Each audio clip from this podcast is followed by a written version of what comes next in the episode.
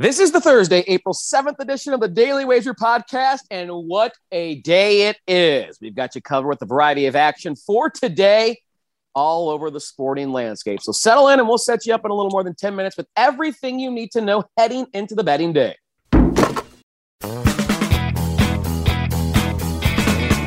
Welcome to the Daily Wager Podcast, presented by DraftKings, America's top-rated daily fantasy app. Tyler Fulgham and Aaron Dolan, delighted to be with you this Thursday because what a fantastic day of sports it is, Aaron. I don't know about you, but uh, I will be literally sitting on my couch or laying in my bed for about the next eight to nine hours watching Tiger at Augusta, watching yes. opening day across the big league landscape. And, of course, we have some N B A and N H L action we can dive into tonight if we so desire. So the board is as big as it's been in a long time, my dear. Let's so start, many things. Right. Let's start in the N B A. That's where we usually like to get things started. Uh, what do you like uh, so uh, on today's N B A slate? I know there's a few games that uh, look good. Boston, Milwaukee's mm-hmm. a uh, primetime matchup. Anything you like in that one? Yeah. So in that game, the Celtics are actually ten and oh against the spread in the first half. Uh, or excuse me, in the first quarter in the last ten games. I'm actually looking at the Bucks minus two and a half in that first quarter, just because the Celtics, they're on a second uh, leg of a back-to-back. On top of that, they can afford to lose this game, which is why I think you're seeing it, seeing them as a six and a half point dog. Whereas for Milwaukee, they're wanting to get this win. And it's the first half of a back-to-back for them as well, because they're going to play the Detroit Pistons tomorrow. So they won't be as concerned about that game. I think they'll be more concerned about this one, jump out to a quick start. And the Celtics have been great. I mean, they've won seven of the last nine games. The Bucks have split their last six games. So I think they want this win more. They'll jump out in that first quarter and cover the two and a half. Yeah, I have just kind of, um, you know, uh, not a real strong conviction in this game, just kind of a lean. Um, mm-hmm. I, I do like Giannis in terms of his ability against this Boston defense without Robert Williams to maybe exceed expectation. Mm-hmm. Cause I do think Milwaukee, uh, you're right, is in a better spot here. So if you want to look at point prop, you want to look at rebound prop, points, assist, and rebound prop, I do think Giannis is in line for a big box score. Cause as you said, Milwaukee is motivated here. And although Boston has absolutely been cooking as of late, um, you know, Williams would be the, the primary guy to um, bother Giannis. Al Horford will do yes. his best, and he's a very capable defender, but he doesn't have that length and athleticism that Robert Williams has. Uh, the total also kind of sticking out to me just a little mm-hmm. bit. It's two twenty-seven and a half, and I kind of like overs, whether you want to chop I it like up the in the first quarter. One.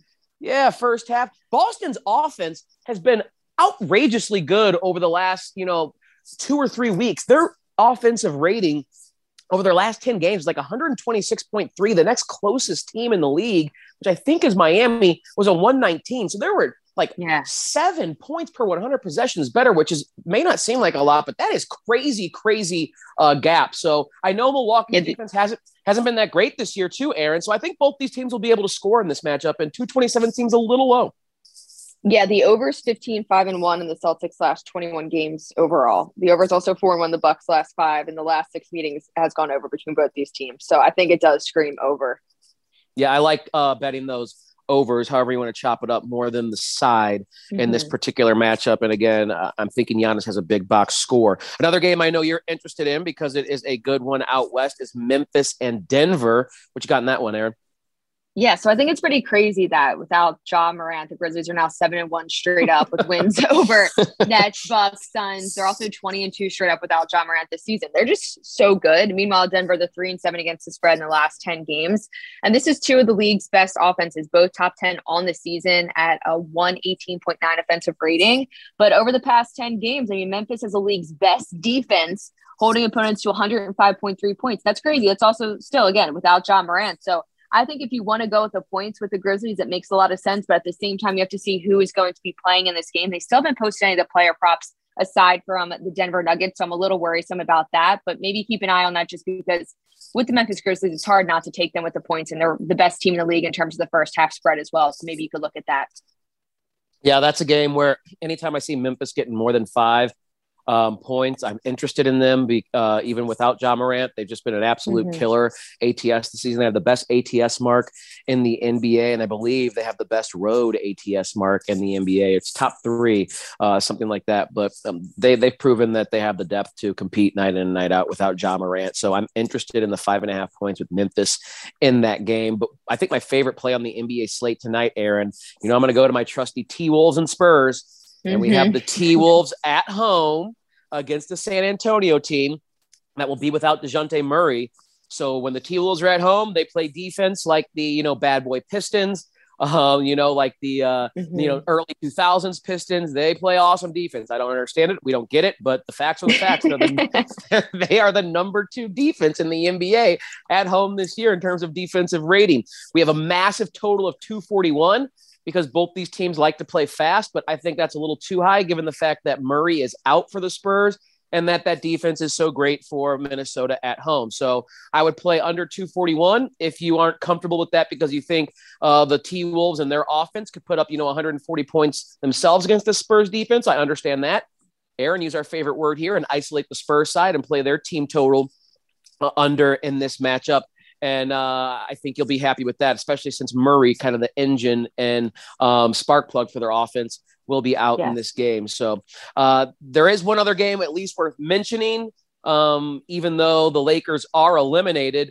They are playing the Warriors in San Francisco, and the Warriors are thirteen-point home favorites. The only reason I say it's worth mentioning is because LeBron recently, you know, said that Steph Curry is the player in today's game that he would love to play with. So I have no interest in betting Steph the Lakers. Steph didn't seem yeah. to be buying into that, though. No, Steph said, it was you know, so I'm... awkward. He's like, do I want to get trolled or not get trolled on this? Yeah, Steph's like, I'm fine where I'm at, bro. Why don't you uh... – Why don't you worry about your team and uh, how they're seventeen yeah. games under five hundred? Talk about the Lakers just throwing the towel in, too.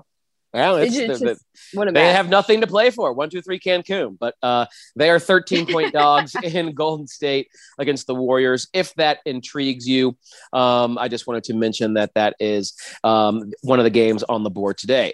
But it's not just N B A, Aaron. Today, we begin the one hundred sixty-two game trek in Major League Baseball. So the board is open to you. We have long a couple season. Of games, yeah, that have been postponed. Red Sox, Yankees, Mariners, and Twins. Unfortunately, we'll have to wait to see them. But got about seven or eight games that we can uh, look to today. Um, any stand out to you that you think um, are games you can attack?